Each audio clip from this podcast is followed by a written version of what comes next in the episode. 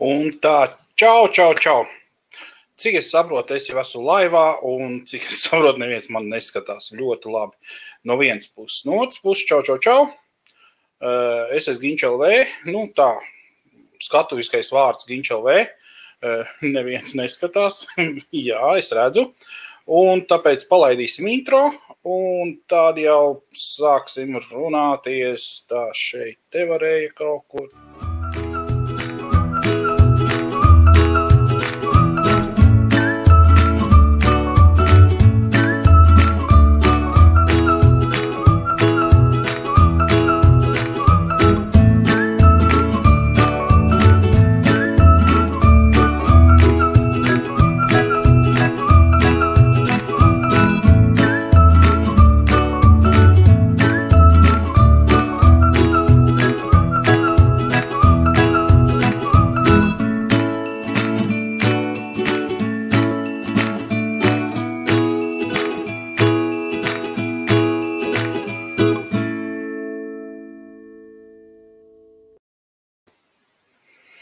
Čau, čau, čau.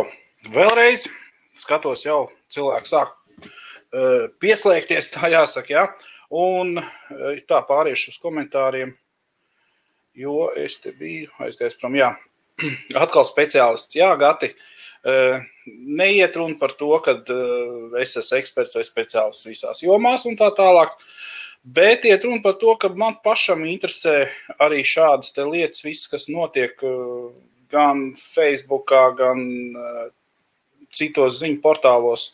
Un es varu salīdzināt, kas notiek šeit, uh, īrijā, jo es pats esmu no īrijas, dzīvoju īrijā, un salīdzināt to, kas notiek uh, Latvijā un šos te ej, visus komentārus un, un, un postus. Tas ir vienkārši. Īsāk runājot, šodien, Aigar, čau, čau. Tātad šodien par ko parunāsim? Protams, par pašu aktuālāko. Vienīgais gribētos, lai atrakstaties, vai mani dzird, vai mani redz, un kā tur, kā vispār tiešraidē viss ir kārtībā vai nav. Jo, godīgi sakot, patreiz es nevaru izčekot līdz tam, kas notiek YouTube. Bet komentāri ienāk, YouTube komentāri ienāk, kas notiek Facebookā, it kā tur viss ir kārtībā. Lūk, tā tad. Šodien gribētos parunāt, šodien tāds pirmais raidījums ir, kurā es kā vadītājs piedalos, dzirdam, tas ir super. Nu, tad, redz jau arī tad noteikti, ja jau dzird. Un tā tad gribētos parunāt par tādām lietām aktuālām, kas ir patreizajā momentā par to pašu visiem tik ienīsto un nepatīkamo Covid un, un, un, un, un Nē, es arī esmu, protams, Gatijā. Es arī esmu no Latvijas, bet dzīvoju īrijā. Tāpēc es teicu, ka patreizajā momentā es varu salīdzināt to, kas notiek īrijā un to, kas notiek uh, Latvijā. Lūk, tātad parunāsim par to pašu Covid. Ja ir kādas citas uh, tēmas, kuras gribat aizskart mierīgi, rakstam komentāros un, un, un, un, un, un komentējam visu to pasākumu. Uh, Pirmām kārtām par tiem ierobežojumiem. Nevienam cilvēkam nepatīk ierobežojumi. Tas ir vairāk kā skaidrs. Neviens, godīgi sakot, ar visiem šitiem te ierobežojumiem, bet mēs jau dzīvojam pasaulē, kur tomēr ir, Viktor, čau, čau, tomēr ir ierobežojumi, daudz ierobežojumi, visi likumi, ceļu satiksmes noteikumi un tā tālāk un tā tālāk bet mēs pēc viņiem dzīvojam, jo bez tiem noteikumiem un bez tiem likumiem vienkārši būs bārdaks haoss. Tas ir vairāk kā skaidrs. Kāpēc ir vajadzīgi ierobežojumi, kad ir Covid? Es domāju, ka tie ierobežojumi aktuāli ir tie stulbi ierobežojumi. Lūk, tā tad aktuāli ir šie ierobežojumi, tāpēc, ka tomēr valsts cenšas kaut kā nebūt, bet ierobežot šo te pašu stulbo Covid. Ja? Pareizāk sakot, Covid jau nav aktuāls, aktuāli šie ierobežojumi. Kāpēc viņi ir stulbi? Es nezinu. Es domāju, ka lielākā daļa no viņiem ir diezgan normāla. Es nesaskatu tur kādu lielu problēmu šos ierobežojumus. YouTube viss ir ok. Paldies, Viktor. Tā tad es nesaskatu šos te lai nepildītu šos ierobežojumus. Es neredzu nekādu pamatu visiem šiem te, kas bļaustās par to, ka šie ierobežojumi ir kaut kas stulbs, kad ir ne, nepareizi, nevajadzīgi un tā tālāk. Nu, padomājiet paši, ja, ja pieņemsim, es tikai pieņemu, saku, valstī ir simts gultas vietas slimnīcā, ja, kur mēs zinām, ka arī bez visādiem covidiem un visādām pandēmijām, katastrofām un tā tālāk, ka tāpatās šo te gultas vietu nepietiek. Vienkāršā dzīvē gultas vietas nepietiek ar tām es tā rupi, rupi saku, simts. Ja, tas vienkārši, lai, sap, lai es nezinu, cik gultas vietas ir īrijas slimnīcās, cik gultas vietas ir eh, Latvijas slimnīcās, bet fakts kā tāds. Un tad, kad uznāk šī pandēmija, tad ir saslimušo daudz un atnāk 120 cilvēku uz to slimnīcu. Nu, tad loteriju taisīsim, kuru tad mēs uh, liksim slimnīcā, kuru neliksim slimnīcā. Es domāju, ka tas, tā, tā jau ir diezgan liela ne, nevis necieņu, bet tāds, tāds nu, kuram vairāk naudas, tas ir slimnīcā vai vēl kaut kas. E, par Ķīnu runājot, Gatis uzdod jautājumu tātad, e, kāpēc, e, kāpēc nav ziņas no Ķīnas, kā tur tagad sadzīvo ar Covid? Runājot par Ķīnu, es skatos vienu krievu blogeru no Ķīnas, un viņš par uh, šo situāciju, kas ir Ķīnā, diezgan bieži pastāsta. Tāpat tās mēs, tagad skatos viņu šos te blogus, vlogus, pareizāk sakot, mēs tāpatās redzam, es redzu, ka tur cilvēks staigā maskās, lielākoties ir maskās cilvēki, ir daudz ierobežojumu, kuri tāpatās pastāv tā kā Eiropas valstīs, un jāsaka tā, ka, nu, Viņi ir to vilni pārgājuši pāri to pirmo lielo vilni, jo viņiem bija šausmīgi liels tas vilnis. Tad viņi sacēla turpat tās slimnīcas nedēļas laikā, tik slimnīcas uzbliestas, kur šos te cilvēkus aprūpēt slimušos un tā tālāk. Es domāju, ka ir, viņi, ir, viņi ir gatavi tam visam. Kad arī šīs te, ja tās simts vietas būs tajā slimnīcā, un ja būs atnāks 120, tad viņi uzbliezīs vēl vienu slimnīcu vēl priekš simts cilvēkiem. Ja? Nu, Es nezinu, vai Latvijas, eh, vai, vai Latvijas eh, šie te, eh, vai, vai Latvijas valdība vai īrijas valdība būs, ar, būs gatava uzbliest nedēļas laikā vēl vienu slimnīcu, teiksim, tieši, ja tā epidēmija, epidēmija tā te uzsprāgs, tā kā viņi tagad iet uz augšu, jo reiķiniet paši, vakar Latvijā bija 148 pozitīvi, ja, īrijā šeit bija 1200 pozitīvi. Nu,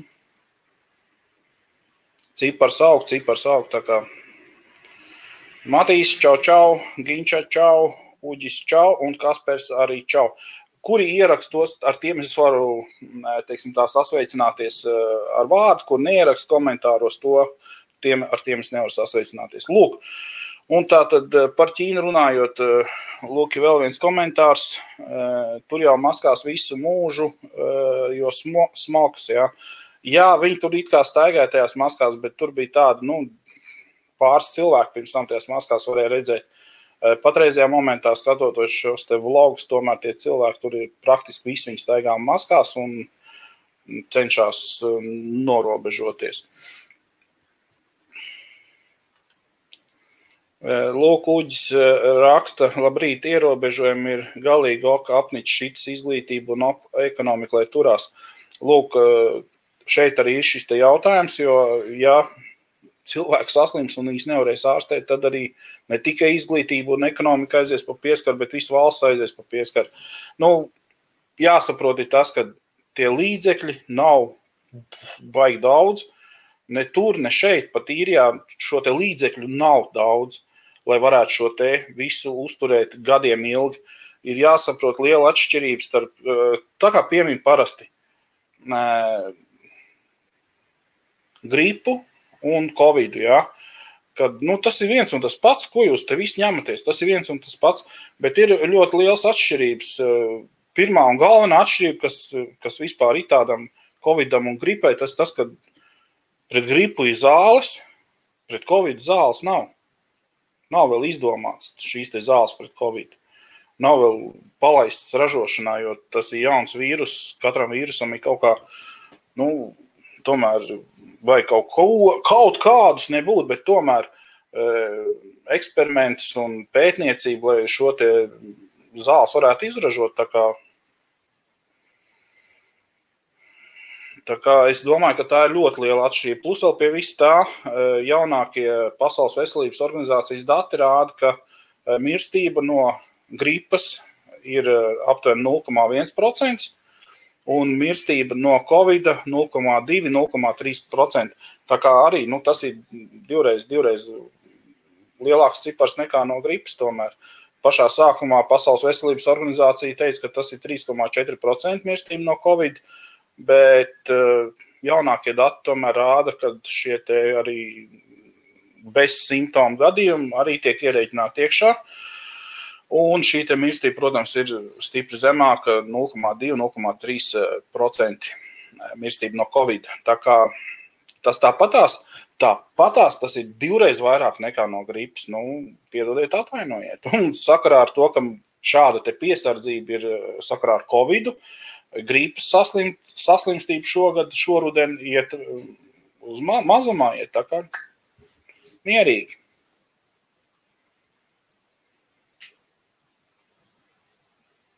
Mm, Gati, nē, Gatis, jā.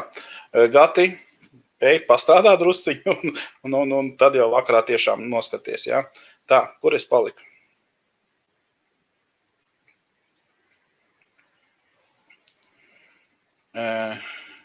Latvijas elite tusē un paši neievēro ierobežojumus.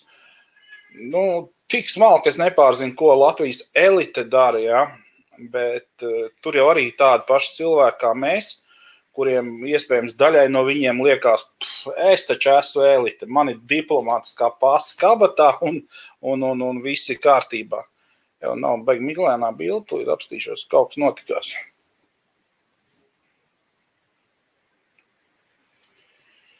Covid. Oh. Tā, bilde labāk uzlabojās. Jā. Eh, tā tad eh, par, par to kaut kas tur notiekās. Ah, viss kārtībā. E, es godīgi teikšu, pirmo reizi strādāju šo programmu StreamYard. Un tāpēc iespējams kaut kur kaut kāda ūdenīša tiks nolaisti un, un kaut kas nestrādās tā, kā gribētos man un tā, kā gribētos jums. Bet es trenēšos, mācīšos un būs viss čotka. Ja? Tā, braucam tālāk. Neaizmirst, eh, vajag, ka tie nav saslimušie cilvēki, bet tie tikai uztaisītie testi. Mm, nema, e, tas ir šīs te komentārs. Nemācēšu viņu komentēt tavu komentāru, Iveta. Čau, čau! Bet es runāju tieši par saslimušajiem, nevis par uztaisītajiem testiem, jo šie 140 cilvēki Latvijā tie tieši saslimušie no šiem te visiem testiem, kas tika taisīti. E, godīgi sakot, es varu apstīties e, Latvijas mājaslapā. Eh, Latvijas, eh, kā viņš saucās tagad. Un tur būs iekšā, ka tas tieši ir tātad 148 cilvēki saslimuši un testi ir uztaisīti diennakts laikā, tas ir ceturtdien diennakts laikā, 4759 testi ir uztaisīti. Šeit īrijā ir taisīti, man liekas, bija uztaisīti 30 vai 1000 testu, un no tiem ir 1200 eh, eh, saslimuši. Tā kā par to iet runa. Latvijas elitus, diplomātiskā pasta ir aizsardzība. Nu, jāsaka, godīgi, ir tā, ka eh, šiem te ierēģiem, diplomātiem un tādiem, viņiem tomēr ir jābrauc un jārunājas ar citas valsts diplomātiem, ministriem un tā tālāk. Tas, tas viss ir skaidrs un saprotams, bet nu, to, to nevar izcelt ar to, ka nu, tagad nopirksim diplomātiskās pasas vai iegādāsimies vai e, kaut kā kļūsim par diplomātu un mūs neskars šīs te covid, jo mēs paši zinām, ka gan Trumpa kungu jāizskāris covid un vēl diezgan daudz e, pasaules līderis valstu līderis un, un, un, un, un ministrs un tā tālāk ir skārs šis Covid. Tā kā par to diplomātisko tas, tā ir vienkārši demagoģija, ja, kad ar diplomātisko pasu ļauj izbraukt un tā tālāk. Un tā, tālāk. tā ir demagoģija, jo politiskā dzīve, valsts dzīve uz vietas nestāv. Tāpēc šie cilvēki ar šīm diplomātiskajām pasēm var braukt. Jūs ar savu pasu arī varat diezgan daudz kur lidot, bez visām diplomātiskajām pasēm. Protams, jums jāsēž karantīnā un tādas lietas jādara. Bet, ja, ja šim cilvēkam, kurš ir ar diplomātisko pasu atlidojis, viņam nav jāsēž karantīnā, nu, tad teiksim, tās puses pašas pieņem lēmumu, ka viņas tomēr satiksies ar šo cilvēku un neliks viņam sēdēt karantīnā. Tā ļoti garš komentārs no Matīs. No vienas puses, maskas ok, ierobežo izplatību, bet no otras puses, vai nav tā, ka tā maska tomēr pātrina saslimšanas iespēju uz maskas. Tomēr tie kaut kādi vīrusi sakrājās siltumā un mitrumā, vairojās, un tad mēs viņus pilnu plaušu no tās savas lupatiņas ielpojam un gatavs uh, skaitļi lēc gaisā. Uh, nezinu, es tik liels speciālists neesmu un nedomāju, ka Jā, lūk, runājot par tādām lietām, kā tādas maskas, kas neaizsargā mani ne no kā. Es uzlieku masku, šī maska no manis neaizsargā. Nepareizāk sakot, mani neaizsargā no citiem. Eh, maska vispār kā tāda ir izdomāta priekš tā, lai aizsargātu, tiek lietot un prasība lietot šo masku ir, lai aizsargātu pārējos no tevis. Ja nu gadījumā tu esi slims, šī maska diez vai aizsargās tevi. Un ja mēs visi lietosim šīs maskas, tad nebūs šāda te maska uh, celt šos skaitļus gaisā, jo, ja otram ir maska, viņam viņa vīrus, tad neaiziet pie tavas maskas. Tā kā koks ar diviem galiem.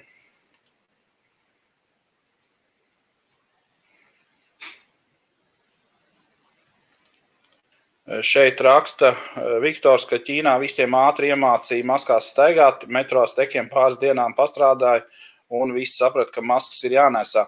Godīgi sakot, šis te vlogers no, no Ķīnas, nu, tie, viņš rāda tieši to dzīvi Ķīnā, kā tur bija arī tajā pašā sākumā, kā bija tas lielais uzliesmojums. Neteikšu, ka tur staigāja policisti ar stekiem un visiem tā nu, slānīja pa muguru. Vienkārši Ķīnā tur vispār nav nekādas brīvības, vārdu brīvības un tā tālāk. Tik liels tā kā mēs esam pieraduši pie uh, Eiropas uh, vārdu brīvības, pie Latvijas uh, vārdu brīvības un tā tālāk. Uh, tur tāda nav. Tur, tur vienkārši priekšniecība pateica, ka visiem jāsteigā maskās, un viņi arī visi staigā tajās maskās, īpaši pretī nerunājot. Un šie te uh, lēmumi no Ķīnas valdības puses Viņam diezgan apslāpēja šo pandēmiju pašā Ķīnā, noved diezgan, nu, viņi tika to galā. Bet, kā jau es teicu, jā, Ķīna septiņu dienu laikā uzbūvēja tās slimnīcas klāt, lai šo pandēmiju varētu apkarot. Tā kā, nu, vai mēs esam gatavi uzbūvēt vēl desmit slimnīcas Latvijā, 20 slimnīcas Sīrijā? Es domāju, ka ne. Tā, Uģis raksta, kādu, eh, kā jūs skatāties, ko ļoti plašā nozīmē elites sazvērestība, haosu vai mācību cilvēkam no augšas vai kas cits jūsu domas. Paldies! Uģi, eh, teikšu tā, ka tādas lietas kā mācība no augšas vai mācība no lejas, no ēlas, no debesīm, es esmu cilvēks, kas netic ne dievam, ne vēlnam. Eh, tāpēc tā nedomāju, ka tā ir kāda mācība no kaut kurienes elites sazvērestība. Bez mazākās saprašanas. Es vispār neatbalstu šo te, kad sēž kaut kādi pieci večuki, ja kaut kur kaut kādā, es nezinu, alā vai kur viņi varētu sēdēt, vai Rock, Rock, Rockefeller torņa pēdējā stāvā, ja, un tad, nu, spriest tā. Šodien mēs taisīsim kariņu tur, lai varētu tur sūtīt ieročus. Rītā mēs, teiksim, noviltosim vēlēšanu rezultātus Baltkrievijā, lai tur varētu taisīt bardaku. Nu, es nedomāju, ka ir tik globāla uh, organizācija, kas var tā visu noorganizēt, tā lai nu, visu pasauli pēc viņas stabulas tur, tur dejot. Nu, nedomāju, es, ne, es tam neticu. Jo, nu, tad, tad tiešām jābūt šausmīgi visiem tādiem, visiem valstu līderiem ir jābūt vai nu tajā pulciņā, vai arī jābūt tik paklausīgiem šādiem te kā bez mazākās saprašanas. Uh, es domāju, ka tas par Covid ļoti plašā nozīmē. Es domāju, ka Covid tas ir kārtējais vīrus un saslimstība, kas ir nākusi tie, tieši tāpatās kā SARS, Mars un visi šie te, kas ir tie vīrusi, kas ceļo apkārt, buboņu mēris, kas kādreiz ir bijis. Ja? Nu, daba vienkārši parāda savu, savu spēku, teiksim tā, vai vienkārši kaut kur kaut kas satikās, un ar to arī viss notikās. Nu, un ir, lūk, ir šāds te uh, Covid-19, ar ko mums tagad jātiek ir atkal galā. Uh, par to, ka šis vīrus ir radīts mākslīgi un kaut kādās laboratorijās izaudzēts, uh, cik es atceros, bija neviens vien rakstāts lielajā Facebookā varenajā muļķības. Nu, Es domāju, ka pirmām kārtām šie te vīrusi un tādas lietas, kas tiek audzētas šajās laboratorijās, superslepenajās, militārajās un kādās vēl ne laboratorijās, visticamāk, kad ja šāds vīrus tiktu audzēts vai, vai radīts, ja, tad arī šie paši pētnieki uzreiz būtu arī radījuši kaut kādu pretvīrusu, antivīrusu vai vēl kaut ko. Jo nu, pašiem tā arī dzīvo gribās. Nu, kaut gan psihijā jau visādi gadās. Bet par šo te e, vīrusu ir veikti jau pētījumi. Martā gada sākumā mēs par šo vīrusu zinājām ļoti maz, jo tas bija jauns. Tas bija tikko izgājis pasaulē, un par to bija zināms ļoti maz. Šajā brīdī, šodien ir 16. E, oktobris, tātad par šo vīrusu mēs jau zinām daudz, daudz vairāk, un, bet arī ne visu, protams. Uh, jo tomēr laiks ir nepieciešams, lai šādus vīrusus izpētītu un tiktu viņiem skaidrībā. Un ir skaidrs viens, ka šis vīrus nav radīts mākslīgi. Eh, par to ir neviens zinātniskais raksts. Eh, varat sameklēt internetā šos rakstus, ka šis vīrus nav radīts mākslīgi. Šis vīrus ir nācis no dzīvnieku pasaules un pēc tam ienācis mūsu eh, cilvēku pasaulē. Tā kā jāiemācās ar šo vīrusu būs sadzīvot tieši tāpatās, kā mēs sadzīvojam ar gripu un vispārējo. Visiem sazvērestības teorijas atbalstītājiem. Kāpēc jūs tā ticat šīm te sazvērestībām, bet, teiksim, normālam paskaidrojumam, kas tas ir un kā tas viss ir radies, jūs neticat?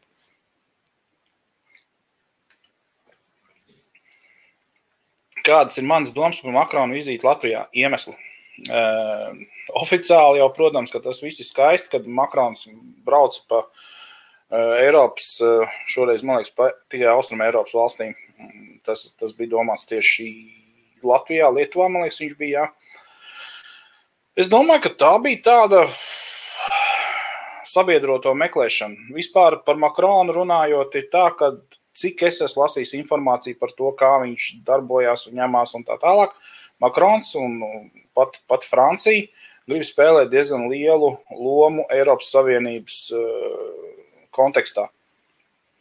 Tā tad eh, noteikti kaut kādu savu modi, jo viens ļoti liels spēlētājs, kas pirms tam diktēja šo te eh, dienas kārtību, un, nu, teiksim, tā nevis diktēja, bet nu, ietekmēja diezgan daudz, jā, bija Lielbritānija, kura uztaisīja Brexitu un tagad šogad pametīs Eiropas Savienību. Un Makrons, es domāju, ka viņš vienkārši bīda Franciju kā vienu lielu spēlētāju Eiropas Savienības valstī. Tas arī ir viss, ko es domāju par šo te uh, vizīti. Un, protams, ka viņam arī it kā, nu, priekškām tās mazās valstīm, bet ja viņš savāks desmit mazās valsts, viņš varbūt varēs tomēr, tomēr uh, pretī stāvēt arī tādām lielām valstīm, kāda ir uh, Vācija, kas diezgan lielu šo te lomu spēlē Eiropas Savienībā. Ervīna, čau, čau!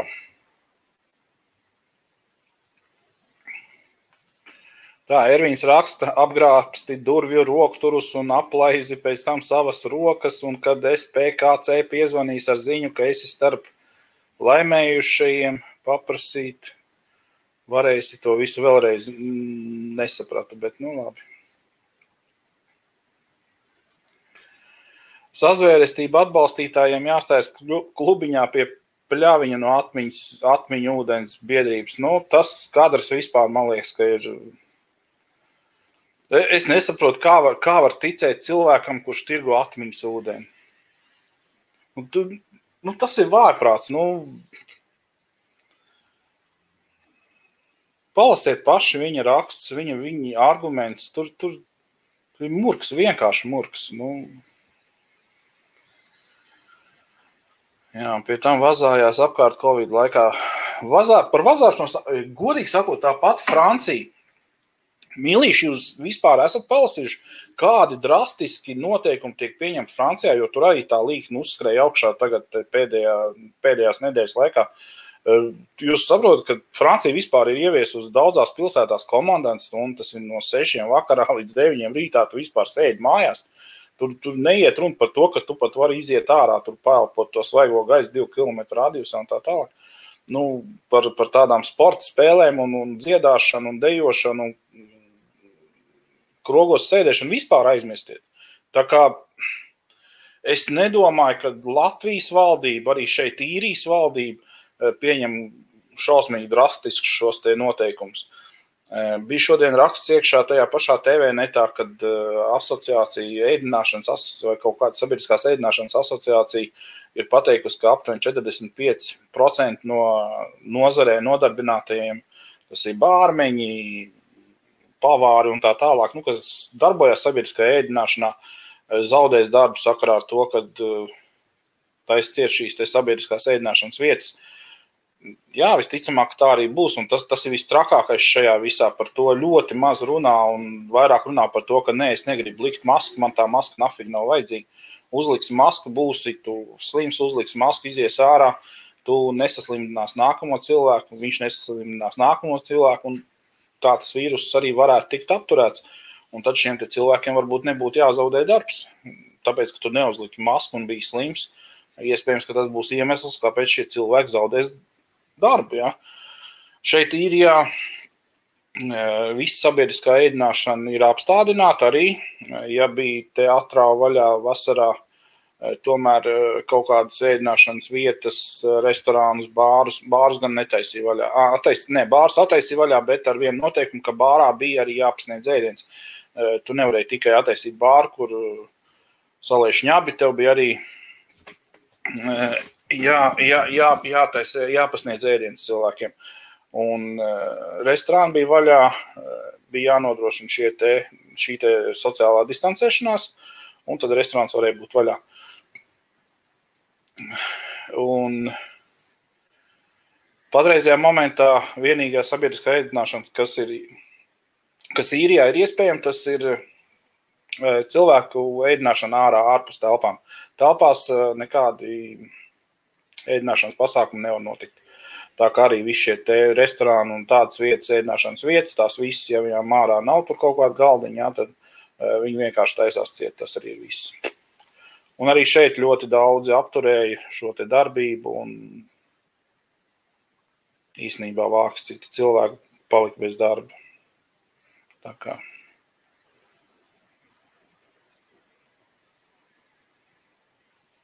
Tā. Francija svarīga Eiropas blokam šobrīd tā paliek vienīgā Eiropā ar atomieročiem. E, modri, e, pilnīgi piekrīt tev, ka e, drošības ziņā Francija ir svarīga Eiropas blokam, bet Francija patreizajā momentā negrib spēlēt tikai, pieņemsim, karavīra lomu ja, vai armijas lomu Eiropas Savienībā. Viņi grib vairāk tomēr arī diktēt savus spēles noteikumus. Bet, bet tas nav slikti. Es domāju, ka tas nav slikti. Eh, Francija, Vācija tomēr nav tā, ka Vācija vien pati nosaka, kas, kur, kā un kāpēc. Vai tās lielās valsts nosaka, kas, kur un kā, kāpēc. Jā. Jo tomēr, ja ir vairākas valsts, tad šīs intereses tomēr varētu mēs palīdzēt lobēt. Pieņemsim, ja Francija pieņem uh, Latvijai izdevīgi kaut kādu likumu, izdomā, ka viņiem vajadzīgs šis likums, tad arī mēs varam pieslēgties Francijai un, vai, vai arī oponēt kopā ar Vāciju. Tas, tas, tas nav slikti, ka šie te tomēr savā starpā vairāk spēlētāji.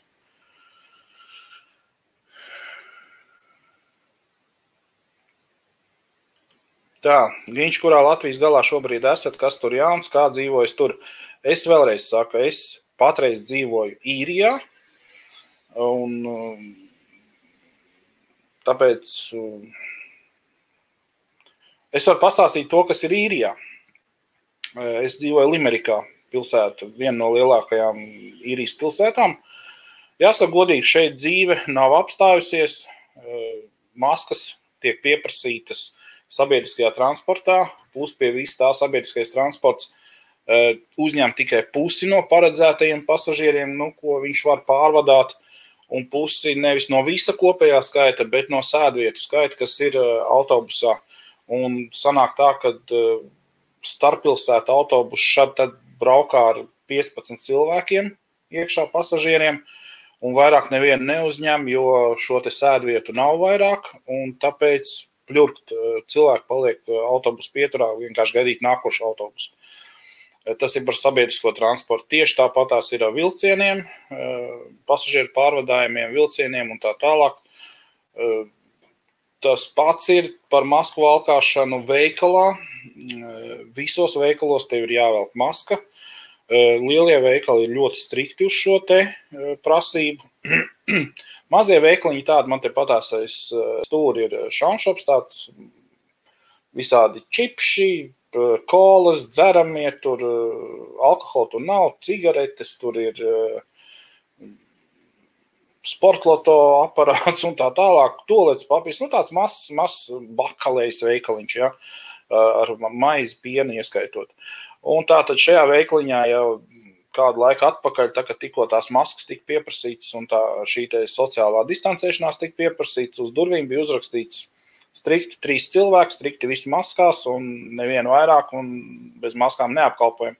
Tāda patreizajā momentā ir tā, ka viņi tomēr neskatās, vai tur ir trīs vai pieci vai desmit cilvēki iekšā, to viņi kā nepieprasa, bet, nu, maskas lielākoties paši cilvēki velk šeit tās maskas, kurš ir bez maskas, neviens viņam pirkstu nerāda un, un, un virsū īsti tā nereiz ceļš, nu, mazajā veikliņā.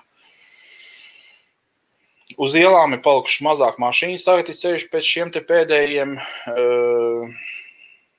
kā lai pasaka, cipariem, kas izaug, jā, inficēto cipariem. Ir palikuši drusku mazāk automašīnas uz ielām. Runājot par ierobežojumu, ka šeit vēl īrijā ir, tad patreizajā momentā īrijā ir pieņemts likums, ka šī pandēmijas tās kā lai saka, aktualitātes ir tādas, ka ir, ir pieņems likums piecos līmeņos ir iedalīts šie ierobežojumi, kas ir pie katra līmeņa, ir savi ierobežojumi, un patreiz īrija ir piektajā, trešajā līmenī, plus, man liekas, bija trijās, trijās grafistēs tika pieņemti, ka šajās grafistēs ir ceturtā līmeņa ierobežojumi. Limerika nav šajā ceturtajā līmeņa ierobežojumā, bet Trīs no šīm grafistēm ir. Ierobežojumi ir tādi, ka nedrīkst taisīt pārtīs.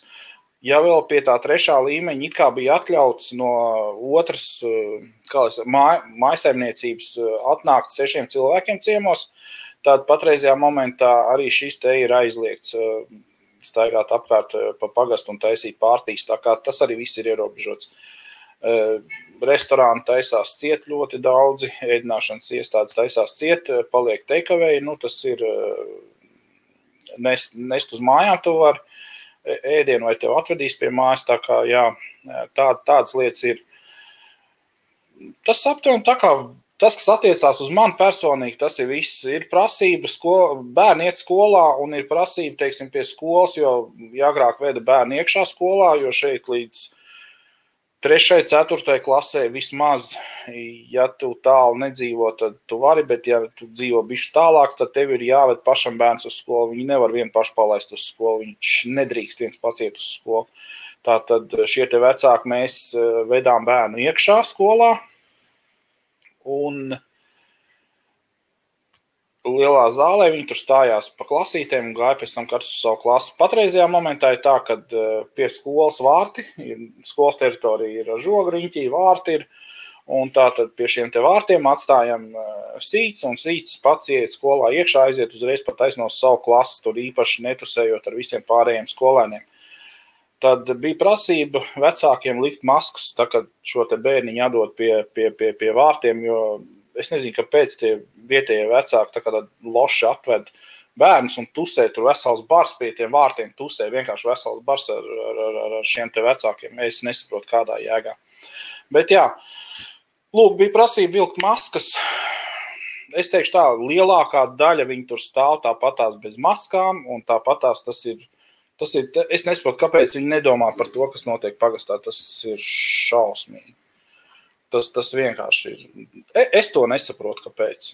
Nu, pašu veselību. Nu, Par masku valkāšanu mans uzskats ir tāds, ja reiz speciālisti ir izdomājuši, ka tas varētu ierobežot šo vīrusu izplatību, Es uzskatu, ka ļoti normāla prasība, un es viņai pakļaujos. Es lieku masku, tad, kad es eju sabiedriskās vietās, veikalos vai, vai, vai nu, labi, sabiedrisko es nesu jau simt gadus braucis, bet nu, vienalga, es kaut kur eju sabiedriskā vietā, es šo te masku uzvelku, jo mans uzskats ir tāds, ja es esmu šis te Covid eh, vīrusu pārnēsētājs bez simptomiem, es pats to nezinu, ka es esmu šis te Covid vīrusu pārnēsētājs, un ja es varu aizsargāt kādu ar šo te masku uzlikšanu, ja, Nu, manā skatījumā tas ir daudz, jo neuzliekot masku, iespējams, es kādu aplipināšu, viņš aplipinās nākošo, tas aizies pie tēta un mammas. Un nomirst tie cilvēki. Nu, Priekš kā man to vajag? Nu, es negribu tādu grēku uz savu sirdsapziņu. Galīgi nē. Un runājot par to, ka maskas uzliekot, mēs uh, zaudējam savu identitāti un uh, zaudējam Eh, brīvības, brīvību un vispārējo.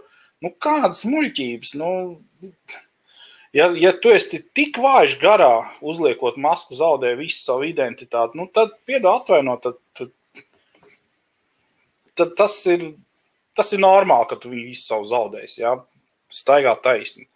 Bet, nu, nezinu, uzliekot masku, var parādīt mēlu, un neviens neredz, ka tu esi parādījis mēlu.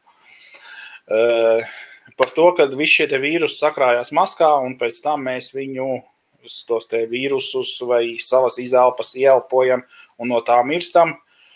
Muļķības. Mm. Par, te, par tiem pašiem pirmkārt ir ļoti skaidri pateikts, ka medicīniskās maskas maksimums divas stundas drīkst lietot. Ja jūs viņus lietojat ilgāk, jūs darat nepareizi, un tad jums ir iespēja arī šo te eh, kaut kādu, es nezinu, slimību vai vēl kaut ko noķert. Eh, par eh, vairāk reizes lietotajām šīm auduma maskām. Eh, tieši tāpat tās ir. Tu pats redzi, tu pats jūti, esi nonēsājis to masku. Nu, nu izmazgā viņu, nu, uzliec uz radiatoriem, lai izžūst un staigā tālāk. Kādas, kādas problēmas ar to es nesaprotu? Nu, muļķības. Cilvēki, kas strādā slimnīcā, tie paši visi ārsti, medmāsīņas un tā tālāk. Viņi staigā šajās maskās 8 stundas minimums, ja ne pat 12. Es nezinu, cik ilgi iet eh, te, šīs te maiņas eh, māsiņām un, un, un doktoriem un tā tālāk. Ja, bet, nu, nu, viņi vismaz 8 stundas staigā šajās maskās, un neviens no viņiem nav ne nomiris neko. Tā kā tās visas ir muļķības. Izdomāts, lai tikai pabļaustītos, tas arī ir viss. Tā.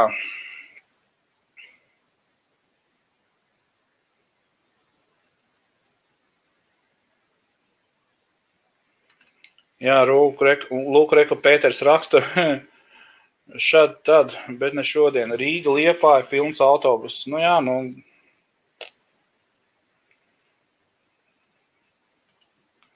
Čau, Ati.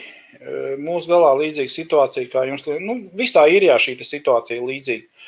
Man liekas, kad Drohed vai, nē, man liekas, Donegālā bija, kad šis te ceturtais līmenis. Bet, nu, Te, te cipars aug vienkārši. Pagājušā nedēļa vēl bija pie 5, pie 400, jā, šonadēļ sākumā bija 800 un vakar bija 1200. Nu, Lūk, šeit Ervīns raksta, Latvijā arī pie bērnu dārza durvīm sagaida darbinieki, kas paņem tavu sīci un ved iekšā. Pēc tam tāpat pie bērnu dārza durvīm atdod vecākiem, vecākiem pa iekšā nav ko vazāties. Pilnīgi piekrīt, pareizi. Šeit ir bērniem līdz sestajai klasei nav jāvalkā maska, bet tālāk jau koledžā, sākot no septītās klases, ja tā var teikt, pēc Latvijas šiem te izglītības standartiem no septītās klases ir jāvalkā maska visu caur dienu, kad, kad tu esi skolā. Uh, Es runāju ar savu vecāko meitu tieši par šo jautājumu. Es teicu, nu, divai mēs te varam pasūtīt kaut kādas, kaut kādas maskas, čuļņā ar ventilatoriem un tādām lietām, ja, nu, lai ērtāk, vieglāk. Vecākā man atbildēja tā, nu, zini, ko teikt, man, man ir ērti, man ir forši, man, man neinteresē. Man, es varu elpot, jo, nu, labi, mums tās auduma maskas tam bērnam ir nopirktas. Viņš saka, es varu elpot, es, man nav nekādas nekas nav pretī pret šīs maskas nēsāšanu. Tā kā tēti ne, ne, neiespringst. Nu, nezinu. Acis raksta par maskām nepiekrīt. Palasot vairāk vispārējo informāciju, maskas vairāk valkā vai nevalkā, pēc pētījuma vīrusu izplatība nemainās. Interesanti zināt, Ati, tu vari uzrakstīt, kādas, kādi pētījumi tie bijuši, kad tieši, nu nevis tieši, bet ka šī te masku alkāšana neko nedod.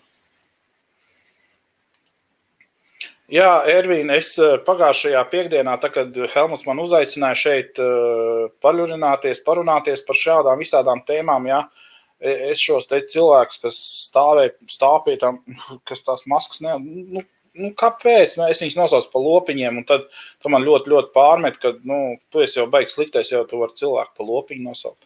Bet, nu, ja acis rakt, bet skābekli aizturot, ir pierādīts, ka nodara lielāku ļaunumu nekā vīrusiņš, ko vari noķert. Nu, Atis vēlreiz saka, ja tev ir kāda informācija par tādiem pētījumiem, atsūti man, lūdzu, es labprāt palasītu par šo. Nē, nopietni. Jo, nu, piedodiet, atvainojiet, nekas skābekli aizturot var jābūt. Tas ir vāks. Sīkie skolās iet bez maskas, kur satiekās ar citu sīko. Tālāk katrs sīkais aiziet uz savām pērnēsā vīrusu.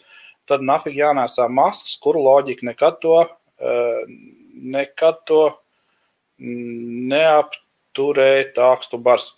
Eh, Raivi, čau! Eh, runājot par es varu runāt tikai par savu, par savu bērnu skolu. Tātad, eh, kā jau es teicu, ja agrāk mēs vedām bērnus visus vienā lielā zālē, kur viņi katrs stāvēja savu klasi, stāvēja rindā, un pēc tam kat, visi gāja eh, iekšā uz klasi, tad patreizajā momentā šīs te klases, eh, tie bērniņi labākajā gadījumā noiet viens otram garām pāris metru attālumā un aiziet uz savu klasīti. Jā, klasē viņi sēž visi, kā viņi sēdēja pirms tam, tiesa gan nezinu, iekšā neesmu bijis. Var jau būt, ka ir šī sociālā distancēšana vēl iet, ieturēta, to es nezinu. Bet pieņemsim, ka viņi visi sēž tāpat, kā viņi sēdēja. Tieši šajā klasē, teiksim, man mazākajam klasē ir 20 cilvēki, ja? vismaz 20 bērniņi tur ir. Un tātad viņi visi, kā viņi tur ir, tā viņi arī tur ir.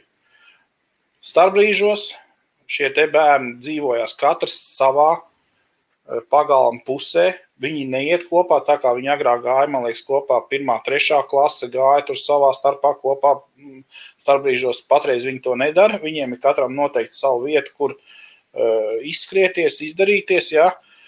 Un uh, katram ir savs, uh, savu vietu. Tas, tā, tas ir tas saucamais burbulis. Ja? Un uh, pēc skolas uh, viņi tieši tāpatās tiek iz, izlaisti ārā un viss.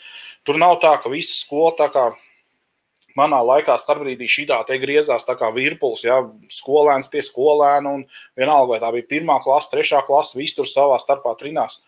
Šeit tā nav, vismaz patreizajā momentā galīgi un vispār tā nav. Viņš sanāk tas, tas, tas, tas burbulis, ja, ka tomēr tur nav simts cilvēku, kas viens gar otru trinās, bet viņiem ir noteikts telps, noteikta daļa no šī pagalma, ja, kur viņi eh, iet un skrien un darbojas. Tā kā es uzskatu, ka paldies Dievam, ka viņi ļauj šiem bērniem iet uz skolu, jo tas ir eh, ļoti liels atspējs vecākiem, ka tev nav jāsēž mājās, un ka viņi nesēž mājās, tev viņi vēl jāmācina un tā tālāk. Kaut gan arī tas brīdis, kad viņi sēdēja mājās, sīči, jā, Nezinu, man, man nekas nebija pretī. Lielākais tas pats izdarīja visu, kas viņam bija jādara. Tur sākumā varbūt tās bija kaut kādas nesaprašanās ar visām tām programmām un tā tālāk. Bet lielais patstāvīgs pats par sevi daudz izdarīja, daudz izmācījās un īstenībā ļoti labi viņam viss sagāja. Mazajam atkal bija vienkāršāk, tur mums pietika, teiksim, visu to, ko mums uzdeva no skolas, atnāca uz, pareizāk sakot, nevis zēpas, bet uh, Google Drive. Ja? Un tur, tur viss arī bija skaidrs, saprotams, skaidrs, redzams, kas tev jādara, kas tev jāmācās, kas tam bērnam jālasa un tā tālāk. Tur mēs stundas laikā katru rītu čotku piesēdāmies stundu, un mēs bijām visi izdarījuši. Tā kā tas arī nebija tas pats sliktākais variants.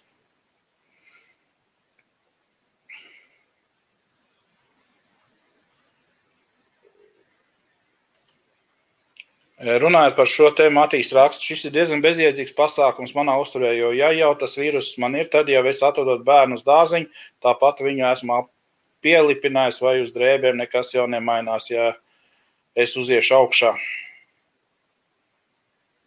Bet es, es, es to loģiku nesaprotu. Nu, nu, tiešām, ja teiksim, tu netīšām otram iegriezīsi ar nāzi rokā, tu vēl speciāli vēl viņu bakstīs to nāzi dziļāk, tā lai nu, tā rītīgi, tā līdz ribām, lai tiek pa roku līdz ribām. Nu, drusciņi nedaudz piesardzības, tas ir tik, tik sarežģīti. Es, es nesaprotu. Ah. Vai tu runā par to, ko atspēkoja jau Rečeks? Īsnībā Rečeks ir tā, ka Rečeks pats par sevi ir diezgan uh, nu, patreizajā momentā ir tāds melu un, un tā, tādas lietas atspēkotājs. Es runāju par to, ka ne tikai Rečeks to, to visu pārbauda, visus šos komentārus un tādas lietas rakstus. Ja. Ir ļoti daudzās vietās, kur, kur var atrast informāciju. Bet man patīk arī Rečeks īstenībā. Ļoti daudziem viņš tur sāla sabērs rētās ir malači. Tā. Ko klasē viens otram nenodod, tikai pieaugušie nodod gaisu, vienu elpoja it kā. Jā. Liena raksta, jā, ar masku valkāšanu izplatība nemainās, bet maskas samazina to, cik smaga būs slimība, samazina daļiņu skaitu, kas nonāk organismā. Tādēļ infekciju skaits lielāks, bet mirstība mazāka. Kas daļiņu skaitu, kas nonāk organismā, tādēļ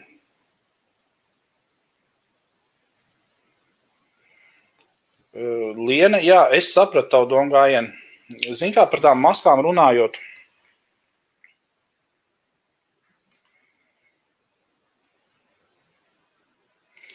Iveta raksta, es par maskām roku mazgāšanu.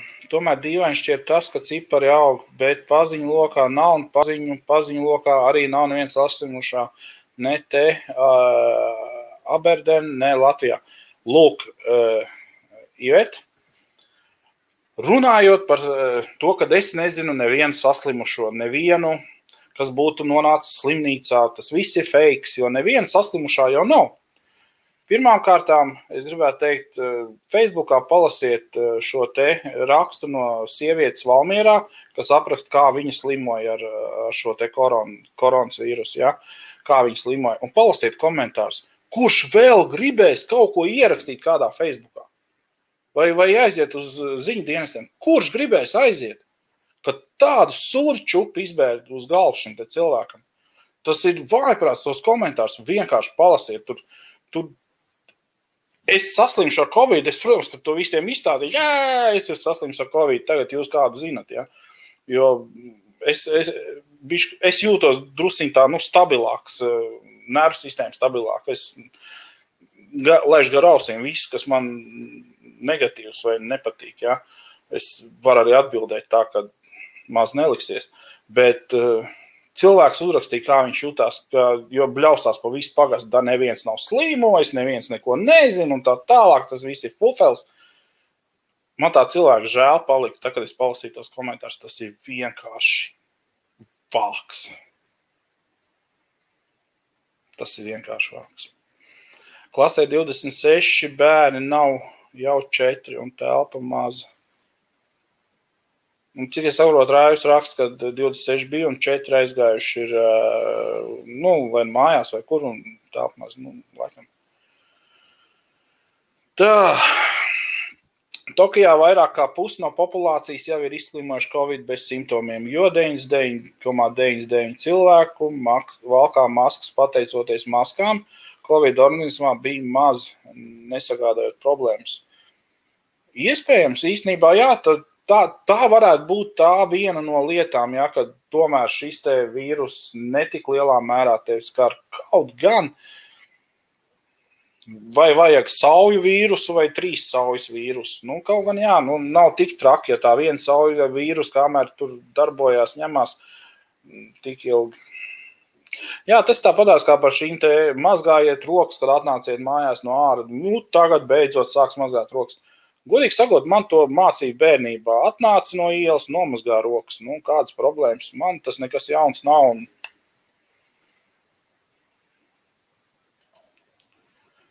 Matīs raksta, nē, nē, man jau patīk, ka nav pašam viņi jātuntulē tagad, atdot gatavu un saņemt gatavu visu foršu.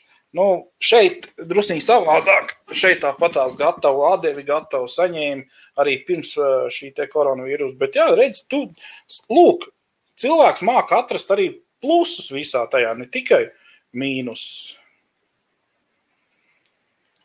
Iveta raksta, es strādāju hospitālī. Pusi hospitāļa sagatavoja Covidam no marta mēneša. Nav pilna pat viena nodaļa. Priecājies, Iveta, priecājies, e, ka šī nodaļa nav pilna.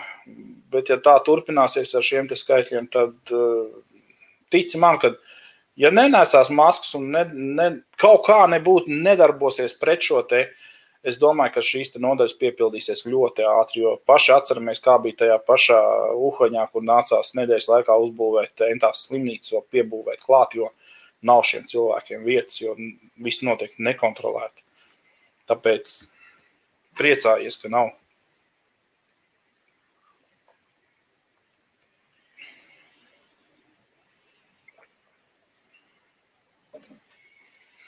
Lūk, Tātad manas domas par visu šo pasākumu ir tādas. Pats Covid nav cilvēku mākslīgi radīts, bet ir gan normāls dabas produkts, dabisks produkts. Tas ir viens. Nākamais ierobežojumi. Ierobežojumi ir nepieciešami, jo tomēr tas palīdz un tomēr ierobežo šo vīrusu izplatību. Noteikti. Nākamais Tā, Kaspars raksta, varbūt ir tā, veikalos vai kur citur uz produktiem, lietām tas vīrus nosēžās. Tu viņu var iest, jo tos produktus taisa rūpnīcās, un tāpēc tās maskas neko nedod tu to vīrusu, jebkādā veidā var dabūt. Protams, Kaspar, vajag, vajag, eh, pareizāk sakot, nevis vajag, bet, protams, ka var dabūt šo te vīrusu arī staigājot maskā, celefonu kulīti galvā uzvilkt un nezinu, kādus briesmīgos eh, cīņus uzvelkot maskā vai nu, astronautu tērpu uzvelkot, jo kāds būs iepildījis skābekli tavā skābekļa balonā, un varbūt, ka viņš bija slims ar vīrusu un tā tālāk, un tā tālāk, un tā tālāk. Vīrusu var dabūt visur, bet uh, tomēr šie ierobežojumi palīdz šim vīrusam neizplatīties tik ātri, jo īstenībā Covid ir lipīgs, ir lipīgāks par visām gripām un tā tālāk. Arī tas jau ir zinātniski pierādīts. Tieši tā, katrā situācijā raksta. Tieši tā, katrā situācijā ir plusi un mīnusi. Manā uzskatā, tie, kas tic, ka maska pasargās, nu tad valkājiet, tie, kas netic, tad nevalkā. Jo, ja tā maska pasargā, tad tie it kā apzinīgie sev pasargās, pārējie pieņem realitāti. Ati vēlreiz, maska nav, lai pasargātu tevi. Maska ir, lai tu, ja nu gadījumā tev ir bezsimptomu Covid, pasargātu citus.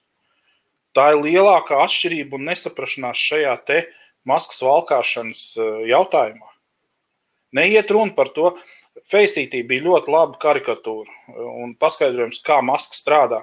Stāv divi onkas, abi divi pliki, un viens čurā otram uz kājas. Nu, protams, ka viņš ir notašķījis to otru no līdz.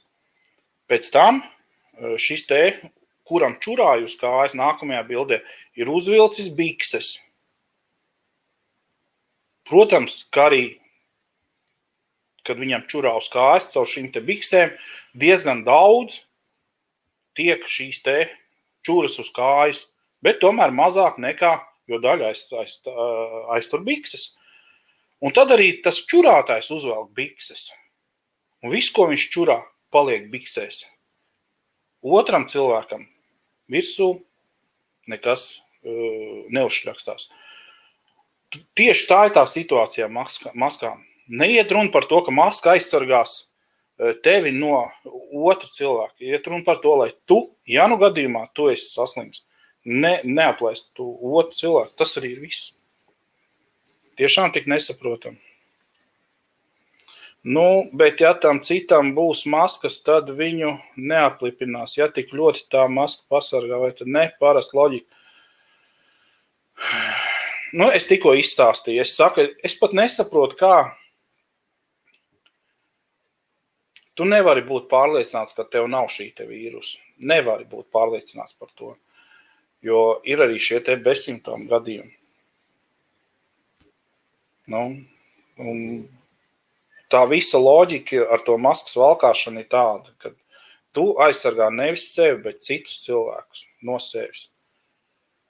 Lielākoties. Jā, es, es pat domāju, ka šī maska, ko tu uzliek, it kā aizsargā citus cilvēkus, bet pie reizes arī ah, jā, nu tur tā, tas viens vīrusiņš, tas molekula lidos, un ja nu viņi aizķersies tajā maskā un tu viņu neieelpos, nu, tas arī būtu super, nu, jo tu arī sev būs aizsargājis. Tā kā es saku, es, man, manā uzskatā, nu, ir tā, ka mans viedoklis par šo te ir tāds, vīrus ir, viņš ir lipīgs, viņš ir lipīgāks nekā gripa, Definitīvi to arī zinātniski pierādīts. Kāpēc, nevar, kāpēc cilvēki nevar konsolidēties un šo vienkārši pieņemt spēles noteikumus? Būs vakcīna, kaut gan te jau arī pusi nevakcinēsies, jo kopā ar šo te vakcīnu noteikti, ka ievakcinēs tev čipu, ja, un pēc tam tevi izsakos un 5G e, uzvārīs tev smadzenes, ja tu neklausīs, ko tev saka. Nu, tās sazvērestības teorijas, tās ir vienkārši Tad, tad, tas, tas ir tādi pasaku vecīši tie ir, ka tas ir vājprāts. Tas pats uh, Pļaviņa kungs uh, par uh, atmiņas ūdens uh, tirgons uh, par to Covid pāsi, jā.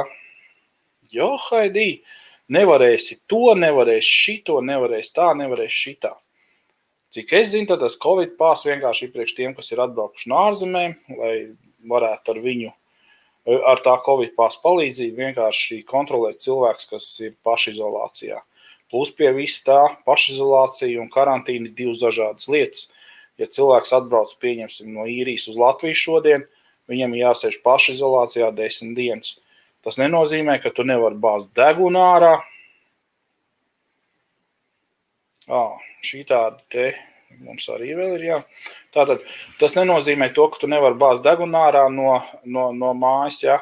Tas nozīmē to, ka, ja tu ej uz to veikalu, uzliec masku, jo nu, pasargā pārējos no tā, ja nu tu gadījumā esi slims. Tas nozīmē to, ka tu vari iet ārā pastaigāties. Tas nozīmē to, ka tu, tev nav jāsēž cietumā, jo tā ir pašizolācija un vienkārši tev tās desmit dienas nevajag apdraudēt līdz cilvēks. Tas arī ir viss. Kur problēma? Es saprotu, ja tu aizbrauc uz divām nedēļām, no kurām desmit dienas tev ir jāsēž pašizolācijā, nav forši. Nu, galīgi nav forši. Es tāpēc arī uz Latviju tagad nebraucu, jo nu, jēgas nav nekādas no tā. Ai, tādas tās lietas. Nu, ko, stundiņu esam pasēdējuši, ir daži neapmierināti ar šo te. Tātad, un, un, bet nu, lielākoties jau cilvēki Man jau liekas, ka tādi adekvāti cilvēki visu to saprot. Tie, kas bļaustās baurē un es tagad, nē, nekad, nekur, un es to neievērošu, nezinu. Acis raksta, jebkurā gadījumā, ja tas vīrus ir, tad ir jāizslimo un jādabū imunitāte. E, bailes nav risinājums, visa dzīve ir cīņa. Un, ja vīrus ir, tad, viņ, tad ar viņu jācīnās. Nevis jāmok un jāpakļaujas lielo gudrībām. Pasaku vecīši ir tie, kas pie varas sēž. A te mēs pārējie dancojam pēc viņas tabulas, jo esam pārāk vāji, lai domātu paši, tā kam katram no mums galva domāt tā, lai pats izlemtu, ko darīt. Šāds te liels ir, jā. Lūk, atbildot uz šo te, es pateikšu tā. Pašā raidījuma sākumā es jau teicu, jā, ja valstī ir simts gultas, jā, slimnīcu gultas. Tādā, tas bija tā domāts. Ja valstī ir 100 slimnīcu gultas un saslims 120 cilvēki, tad uh, kurus liks slimnīcā, kurus neliks, kurus ārstēs, kurus neārstēs. Lūk, tur ir šis jautājums, kāpēc ir ierobežojumi, lai nebūtu šo te, šī te līkne, pīķis, lai neuzlēc tā, ka, teiksim, nevis 148, tā kā vakar bija Latvijā saslimušie, bet pieņemsim 5000. Un tad jau šis te Eh, procents no tiem, kas ir saslimuši, būs eh, akūtie slimnieki, kuri būs jāieliek slimnīcā. Un ko tad darīs šīs slimnīcas, kad nebūs vairāk vietu, kur ielikt? Kuru liksim, kuru neliksim, metīsim kāpēji gaisā. Tāpēc ir vajadzīgi ierobežojumi, lai šī slimība tik strauji ne, neiet uz priekšu. Tas tā, tāda ir mana doma par to, kāpēc vispār šādi ierobežojumi ir un kāpēc viņi ir vajadzīgi. Un es viņus atbalstu, jo es negribu būt to 20 vietā, kuri netika iekšā slimnīcā. Tā, Kaspars Rādiņš, es to visu saprotu par tām maskām, bet cilvēks ir radīts elpot, uzliekot masku, e, plusiņā grūtāk elpot, tā tad plusiņā ir novājināta, tā tad nākamais kandidāts uz saslimšanu. Kaspēr teikšu tā, šeit īrijā ir eh, maskas jāvalkā sabiedriskās vietās, veikalos, eh, neprasa uz ielas valkāt masku, nē, bet eh, veikalos, tā kā vēl bija vaļā restorāna, restorānos līdz galdiņam un pēc tam, kad tu jau ārā no restorāna. Tā tad maskas ir jāvalkā šeit jau no paša sākuma, no marta sākuma. Vienu brīdi it kā palaid bišķi vaļīgāk, bet tagad ir trešais līmenis, ka maska ir jāvalkā. Ejot veikalā, cik ilgi tu pavadi laiku veikalā? Es ceru, ka tu neesi šopaholiķis, ja, kurš eh, vienkārši iet veikalā lūringā, nevis shoppingā. Nu, cik ilgi laiku tu pavadi veikalā? 15 minūtes, 20 minūtes. Vai tā ir uzliekt, uzlikt masku uz šo laiku, vai, ir, vai tā ir tāda prasība, ko nevar izpildīt? Es domāju, ka var. Nu, cilvēks ir radīts, lai elpotu, un ar visu to caur to masku var pāelpot. Jā, viņi ir tas ir murgs īstenībā. Man, man citreiz liekas tā, man arī kaut kādā lielveikalā, ka ieeja, ka tur nevar tajām desmit minūtēm, piecām tikt cauri. Nu, nu, jā, te ir tā, tā, tā, tā kā ir izēja ārā, zin, paņem ar šito te ar uh, salvetu noslaukt muti, jo tur viss, viss ir mitrs, jā. Bet es domāju, ka tā nav liela prasība par to, lai šis vīrus stāv. Jā, lūk, arī Raivis raksta, darba vietās arī prasa eh, lietot maskas. Eh, tikko bija viens eh, raksts tajos pašos, te, tajā pašā TV netā, bija raksts par to, ka vienā darba vietā ir slimi, saslims šis te kolektīvs, otrā darba vietā ir saslims šis te kolektīvs. Nu, ja tu jūti, ka tu esi slims uz darbu, nē, ko es varu pateikt? Darba devējam ir jāsako tam līdzi. Jo, ja saslims visi, vienkārši rūpnīca apstāsies vai tas uzņēmums apstāsies. Tas arī viss. Par Japānu raksta Liene. Viņa raksta, sekojuši, kas par Japānu ir līderi iedzīvotāju mūža ilguma ziņā, un tur masku valkāšana sabiedriskā transportā ir ierasta praksa jau sen pirms Covid. Un pareizi Gins saka, ka ne jau mums 16 stundas dienā tā maska jāvalkā. Uh, Ir strādnieki, kur strādā teiksim, 8 stundu maiņu, un viņam ir šī maska jāvelk 8 stundas. Un, protams, ne jau visas 8 stundas, tomēr ir tie paši breiki, ne, bet pārtraukumi un tā tālāk. Nu, ir grūti, jā, arī Raivs raksta, ja pamēģina fizisku darbu pastrādāt. Jā, Raivi, noteikti ir grūti. Nu, mīlīši, jums ir jāsaprot viens, ka arī drošības jostu uzlikt nav. Nav forši ceļš. Tā, kad atceries, ka kādreiz viņas nevajadzēja, tad viņas atkal vajadzēja. Tas bija šausmīgi. Tur tā protestēja par tām drošības jostām, apspiež manu brīvību, un, un, un, un, un, un bērni nebūs, un tā tālāk. Un sievišķiem atkal tur kaut kas ar uh, kreiso vai labo, nu, skatoties, kurā pusē stūri. Nu, viss apspiež mūsu brīvību. Indijā, man liekas, ir ceļu satiksmes noteikumi vai nav. Es nezinu, bet viņi tur brauc praktiski bez ceļu satiksmes noteikumiem. Kaut kā jau viņi izbraukā tur visu. Pasties, kāda tur krustojumi lielie bez šādas te, bez satiksmes noteikumiem. Mēs arī, es domāju, bet es domāju šeit, ja kaut ko nebūtu tādu ieviestu, at, atcelt ceļu satiksmes noteikumus, nu, mīliši, te būtu bārdaks, bārdaks. Un tāpēc, ka mēs negribam bārdaku, tāpēc ir šīs maskas arī jāvalkā. Jā, tā kā es domāju, ka jā, raivi ir grūti. Es pilnīgi piekrītu. Nu, medicīnas darbinieki, kaut vai tie paši medicīnas darbinieki, viņi caurām dienām strādā šajās maskās. Visi, visi viņi šeit vismaz īrijā, es nezinu, kā Latvijā, bet šeit es dzīvoju pār, pār ielai ir hospitāls, un viņi visi staigā maskās. Tur, tur, tur neviens pat nedomā šo masku noņemt nos, un tās ir Jā, Reku Kaspars raksta, es strādāju būvniecībā, tāpēc arī saprotu par maskām. Nu, tieši tā. Modas rakstā, raksta, viņš strādā, o, es arī pacelšu. Lūk, šis te ir. Un tad modas raksta. Es strādāju arī fizisku darbu, un vienmēr daudz, daudz stundas ir pavadīts daudz nopietnākās ķīmiskajās maskās. Nu, tas ir pret ķīmisko saindēšanos. Jā, nu, e, es saprotu, es vēlreiz saku, jā. Ja ir profesijas, kurās šeit ir jānēsā maskas, ir profesijas, kurās nav jānēsā maskas eh, darba vietā tieši. Bet, nu, tā, tā ir. Tas ir jūsu jūs attieksme pret, pret apkārtējiem cilvēkiem. Tas arī ir viss. Tas ir mans skatījums par šo jautājumu. Mans viedoklis. Labi, mīlīši, tā acis uzrakstīja. E, tik liels es viņu tūlītās nolasīšu. Tātad eh, es tev viņš tiešām paso, aizsūtīšu info no otras puses, kas ir pret maskām, lai palasot, var izvērtēt, vai tiešām tās maskas liksies tev risinājums visām šīm sviestam. Maskas kā aizsaks, cik restorānu, hoteļu, bāru un vispār turismu nav iznīcināta šo murgu dēļ, kamēr Ķīnā tūkstots biljonāri parādījās pāris mēnešu laikā uz tām pašām maskām un pārējo mēro, ko valdība visā pasaulē pieņem balstoties uz Pasaules veselības organizāciju. Jā, atsūta man info. Es noteikti ar viņu iepazīšos un, un, un, un, un, un, un varbūt iespējams, ka mainīšu savas domas. Pagaidām es palikšu pie savām domām. Runājot par to, ka kāds nopelnījuši šo te vīrusu. Es domāju, daudz vairāk zaudēja, tieši zaudēja ar šo, ar šo te vīrusu. Ļoti daudz uzņēmumu cilvēki tieši zaudēja ar šo te vīrusu. Ieguva arī daudz īstenībā. Tas pats Amazon, ja, reku, acis raksta, ka Ķīmā, Ķīnā tūkstots biljonāri jauni ir. Tā tad, nu, miljonāri jauni, tātad šūši maskas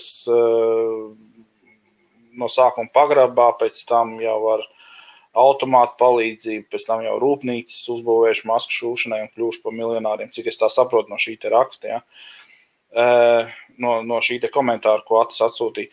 Jā, ir cilvēki, kas iegūst, biznesmeni, uzņēmēji, ir kas iegūst, ir kas zaudēja. Ļoti daudz zaudēja. Turisma industrija, principā, īrijā turisma industrijas sagraut, galīgi sagraut.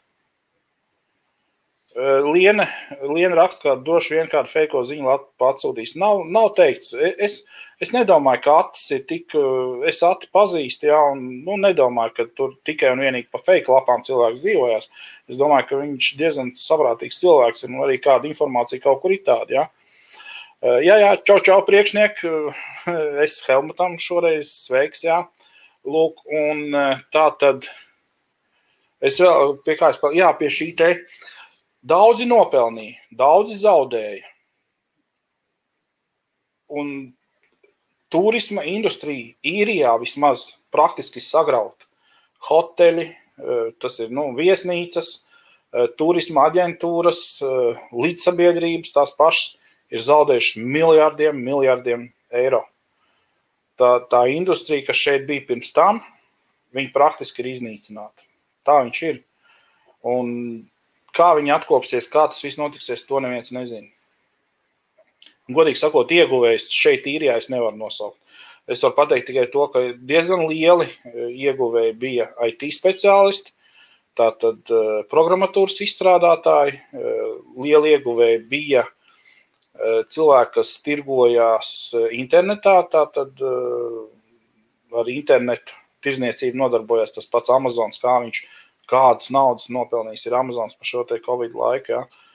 Nu, ir ieguvēji, ir, bet vai viņi bija tie, kas sanāca kopā un izšķiroja, tā, viss tagad būs Covid, mēs pelnīsim piķi, tie pārējie, lai tur kā grib tā, tā, tā dzīvojās. Jo tā turisma nozara nav pat mazākā nozara pagastā. Viennozīmīgi daudzām valstīm turisms ir viens no lielākajiem ienākumiem. Un jūs domājat, ka viņi tā speciāli ņēma un sačakarēja visu to pasākumu? Neticu. Tā, Liena raksta, jā, viss pasaules azvērējās, lai daži desmit kīns. Kā jau es teicu iepriekš, bija tie, kas zaudēja, un daudzi zaudēja, bet ir arī tie, kas ieguva. Liena vēl rakstīja, ka visas pasaules valsts bija mieru graut savu ekonomiku, lai daži desmit, tas jau bija jau raksts, jā, es atvainojos. Modas raksta, prieks par tiem, kas māk nopelnīt.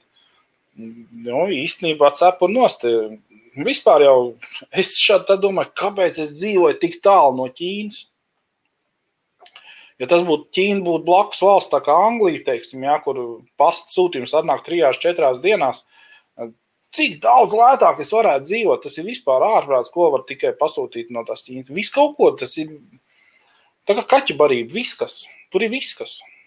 Viens strūns, nu labi, nav tagad pie rokas statīvam pārēj no vienas vītnes uz otru vītni, ja īrijā maksā 70 eh, centus, šeit eh, Ķīnā maksā 70 centus, šeit īrijā šī pārējai maksā 15 eiro.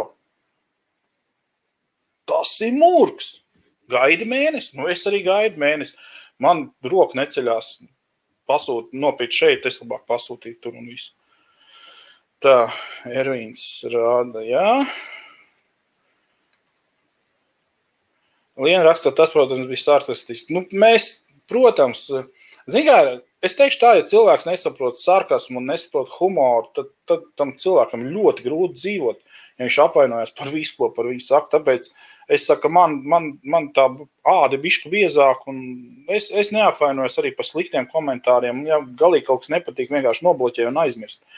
Tāpēc es nezinu, man jau liekas vispār, ka viss šitais pāries, ja, un, un, un nāks nākotnē arī no vislielākās informācijas eh, vietnes pasaulē, Facebook, ņemts, eh, var teikt, ņemt informāciju citāts.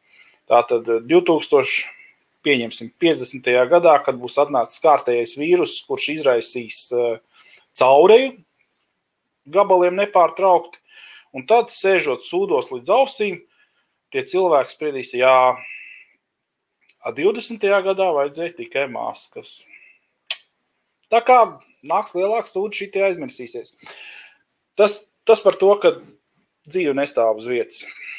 Liena raksta, tas, ka visa pasaule it kā esot piekrituši šajā afērē, lai daži desmit nopelnītu. Nu, ne, man arī nešķiet loģiski. Tas tāpatās, kā teiksim, uh, Mm, visas valsts mērogā, tad pasakām, dakteri rakstiet, kad eh, saslimušais, pieņemsim, ar eh, norautu kāju ceļa gadi, negadījumā, ir, eh, kurš pēc tam ne, nu, nomirs, ir šis slimnieks, ka tas ir covidnieks. Rakstiet mums šitā, te mums vajag, lai atskaities tagad šitais te cipars augt, lai mēs varētu no Eiropas Savienības prasīt, pieņemsim, nevis vienu miljonu, bet 50 miljonus. Ja? Jo jūs vairāk visu to pacelsiet, jo mēs vairāk dabūsim no Eiropas Savienības. Neticu, ka tā var izdarīt, jo it sevišķi pat, pat tādā lielā valstī to, to būtu grūti, no, bet tādā maziņā valstiņā, kāda ir Latvija, vai tāda maza valsts, kāda ir īrija, tas to nav iespējams noslēpt. Tur viens to tādu sazvērestību vai tādu plānu varētu, teiksim, nu, bīdīt uz priekšu, ja viens to varētu izdarīt. Nu, divi, nu, varbūt trīs. Bet kā būs vēl pāris cilvēku klāt, tā tur ir čau. Tā informācija noplūdīs, un tā informācija aizies tautās, un, un, nesmukums sanāks vienkārši šausmīgi liela. Tas, tas ir vaiprāts. Runājot par komentāriem par visu šo te, latviešu komentāru un vietējo īru komentāru daudz neatšķirās. Šeit ir tieši tāpatās pietiek ļoti daudz, kur sēž folija cepurīties, pietiek ļoti daudz, kur bļauj nekad mūžā aiz to masku nelikšu, tā ir brīvības ierobežošana. Tas ir manu pamat cilvēku tiesību, pamat vajadzību ierobežošanu un tā tālāk. Un tā tālāk. Tad tik daudz cilvēku. Man vienīgais, zin, kas vēl interes, nu, tā interesanti liekas, uh, man liekas, pagājušā gadā kaut kāda, nu, nu tik smalki, es tos datumus neatceros, bet Francija pieņēma, un ne tikai Francija, vēl pāris valsts, man liekas, ka pieņēma eh, šos likumus, kad eh, sabiedriskās vietās, skolās vai veikalos vai kaut kā tam līdzīgi nevarēja staigāt maskās eh, musulmaņu sievietes, un tātad tajās burkās, ja nevarēja staigāt. Kā viņi tagad ar to sadzīvo? Jo nu, tur tagad jāsteigā maskās ir simtprocentīgi visiem. Kā viņi tagad ar to sadzīvo? Es domāju, ka tas tāds interesants jautājums. Vai šis likums nav pretrunā ar šo nolikumu, ko viņi tagad ir pieņēmuši? Likumu, ko viņi tagad ir pieņēmuši, ka jāsteigā maskās. Ir. Pirms tam aizliedza maskas, tagad ar likumu jā, jāsteigā maskā. Tas man liekas interesanti. Es neesmu tā iedziļinājies tajā jautājumā, bet būtu interesanti uzzināt, vai šis likums, kurš aizliedza staigāt sabiedriskā vietā, eh, musulmaņu šajā burkā, jā, vai vēl ar vienu ir spēkā. Tas būtu interesanti. Tā, Atis raksta. Un, turpinā, un turisma nozara jau nebeidzās ar tiem, kas strādā turismu, bet arī tiem, kas šo industriju ap, apkalpo pats. Esmu pats no savas pieredzes var teikt, ka skatoties uz to, kas notiek, būs grūti ekonomikai atkopties, lai no otras puses katrā Katrā bedrē var atrast kādu akmeni, ko izmantot. Katrā gadījumā šim pasākumam ir daudz plusu. Nē, godīgi sakot, es saprotu, par ko tu runā. Jo turisma industrija, protams, ka nav tikai hoteļi, nav tikai līdzsabiedrības, lidostas un tā tālāk.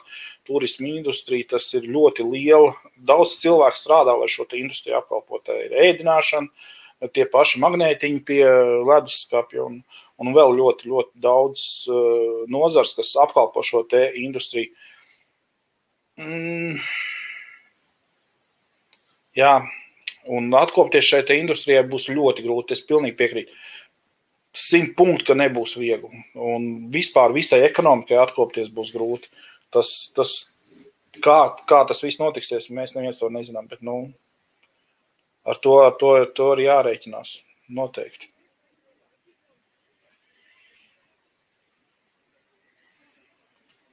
Jā, Ervīna, tieši tā. Tieši tā. Mocis raksta, Liene, jūs sev atbildējāt, lai daži desmit uzņēmēji no tā iegūtu, nav iespējama globāla sazvērstība. Nu, tieši tā, ka nav iespējama. Bet nav iespējama. Nu, kā, nu, Kā var būt, ka daži desmitu dēļ tad visu pasauli nomest mierā? Nu, tas nav iespējams. Nu, to, to pat es nezinu.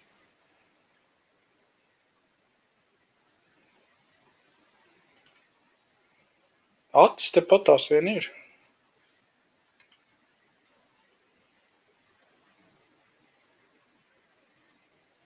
Nē, Acis arī raksta, viņam par tām maskām un musulmaņiem liekas interesanti.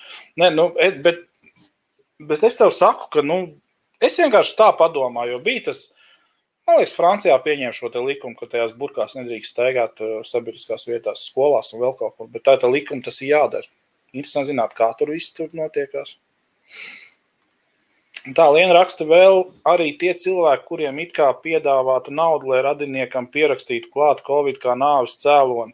Kādēļ viņi neatklājas savu vārdu? Baidās, ka Levits at, atsūtīs kādu, lai apklusinātu smieklīgi. Nu, es, jau, es jau par šito teicu, ja, kad viss šīs sazvērestības, eh, kad no valdības puses tiek likts celt šos ciparus, lai pieņemsim nopelnīt šo miljonu no, no, no, no Eiropas Savienības vai vēl kaut kur. Viens, divi cilvēki, nu, trīs varbūt tās maksimums varētu savā starpā šo noslēpumu noturēt, bet, nu, ja tur ir pieci caurāsmi, tas viss izies gaismā simt punktu. Šur un burums sanāk ar divām platformām. Modri piedod, nu es saprotu, gadās visādi. Atim tas bija vai nav, tas, tas štuns tiks galā. Bet at, ne, es vēlreiz saku, ka, nu, ļoti daudzi nopelnījuši šo te, un ļoti daudz zaudēja. Un zaudēs vēl vairāk cilvēku. Vai nopelnīs to, es nezinu. Bet uh, patreiz man liekas, ka peļņa tur nebūs nekāda. Lūk, tā, mīlīši. Teikšu tā, ka pirmais, pirmā, pirmais laiviņš ļoti, ļoti foršiņš. Es te viens pats uh, vienīgi ar jums aprunājos. Vienkārši super. Uh, tie, kas rakstīja komentārus malači, uh, man ir prieks, jo tā ir vieglāk ar jums komunicēt. Vienā brīdī jau gribēju teikt, ka viss beidzam 20 minūtes atpakaļ, bet nu vēl 20 minūtēm redz, kā ir, ko, ir par ko parunāt. Es vēlreiz gribu teikt, ka šis te raidījums ir man jau nokristīja par ekspertu visās jomās. Es gribu teikt, ka šis raidījums par manu viedokli diezgan daudzās jomās, kur, kur es neuzskatu sevi par baigot, tur erudīt, par vēl kaut kādu. Bet uh, es tomēr sekoju līdzi notikumiem, ok, es sekoju viņiem līdzi ziņu lapās, es sekoju līdzi viņiem līdzi sociālajos mēdījos, tādā pašā Facebookā un, un, un citur. Uh, YouTube arī viss, viss notiekās šis ir mans personiskais viedoklis par to, ko es tur esmu izlasījis, tur esmu sagrābsties šo informāciju. Šis ir mans personiskais viedoklis par visu, kas notiek pagastā. Es nezinu, es, es saprotu, ka mans viedoklis gan jau atšķirās no otra viedokļa, bet es neno, ne, neno, nenoliedzu citu viedokļu pastāvēšanas uh, iespējamību. Vienīgais ir tas, ka nu, domājam līdzi, kad mēs izsakām savu, savu viedokli. Tāpat tās gan jau, kad nākošais nedēļa arī pulkstenis 12. pēc īrijas laika un pulkstenis 2. pēc Latvijas laika noteikti, būs šī te uh, laiviņš būs arī, jā. Uh, paskatīsimies, atkal, ko mēs varam tādu aprunāt, skatīsimies, kāda situācija būs uh, pēc, pēc tam, pēc šīs te nedēļas. Jā, tiekamies šeit pat, er, Ervīns Reku raksta, tiekamies šeit pat, jā, pēc nedēļas, eh, pulkstens 12 pēc īrijas laika, pulkstens 2 pēc eh, Latvijas laika. Vienīgais, ko es gribēju teikt, kad eh, man vēl, man, man tik daudz īstenībā ir sakrājies, ko izstāstīt cilvēkiem, ka paldies Helmutam par šo te iespēju parunāties. Man, man, man politikā, politikā tā patīk visi šie te politiķi, tas ir, tas ir vienkārši par to arī parunāsim noteikti par politiskiem lēmumiem, par politiķiem. Es viņus visus nepazīstu. Es nevienu politiķu nepazīstu. Godīgi sakot, tas ir aptuveni tā kā koronavīrus. Ja? Slimnieku nevienu nepazīst, kas ir saslims ar eh, koronu. Tātad tā vīrusa nav. Ja? Es nevienu politiķu personiski nepazīstu, bet politika taču ir. Tas ir jāatzīst, ka politika taču ir. Tā, labi, paldies, ka skatījāties un tiekamies nākošais nedēļa tieši pēc nedēļas, arī 12. dienā pēc īrijas laika un 2. dienā pēc Latvijas laika. Ar jums kopā bija tā, es šito te noņemšos, ar jums kopā bija skatu punkts, Viewpoint TV un tiekamies pēc nedēļas. Čau, čau, čau! Paldies visiem, kas skatījāties. Tiešām liels, liels paldies, kas skatījāties. Ervīns raksta, runājam vēl stundu, un tad, ja viņam nekur nav jāsteidzās, jā. Un Šodien ne, šodien beigsim, jo nu, nevar arī tā izvilkt. Tā. Vajag kaut ko atstāt nākošajā nedēļā. Arī šodien viss izrunāsim, ko mēs nākošajā nedēļā darīsim. Labi, mīlīši, paldies, ka skatījāties. Čau, čau, čau!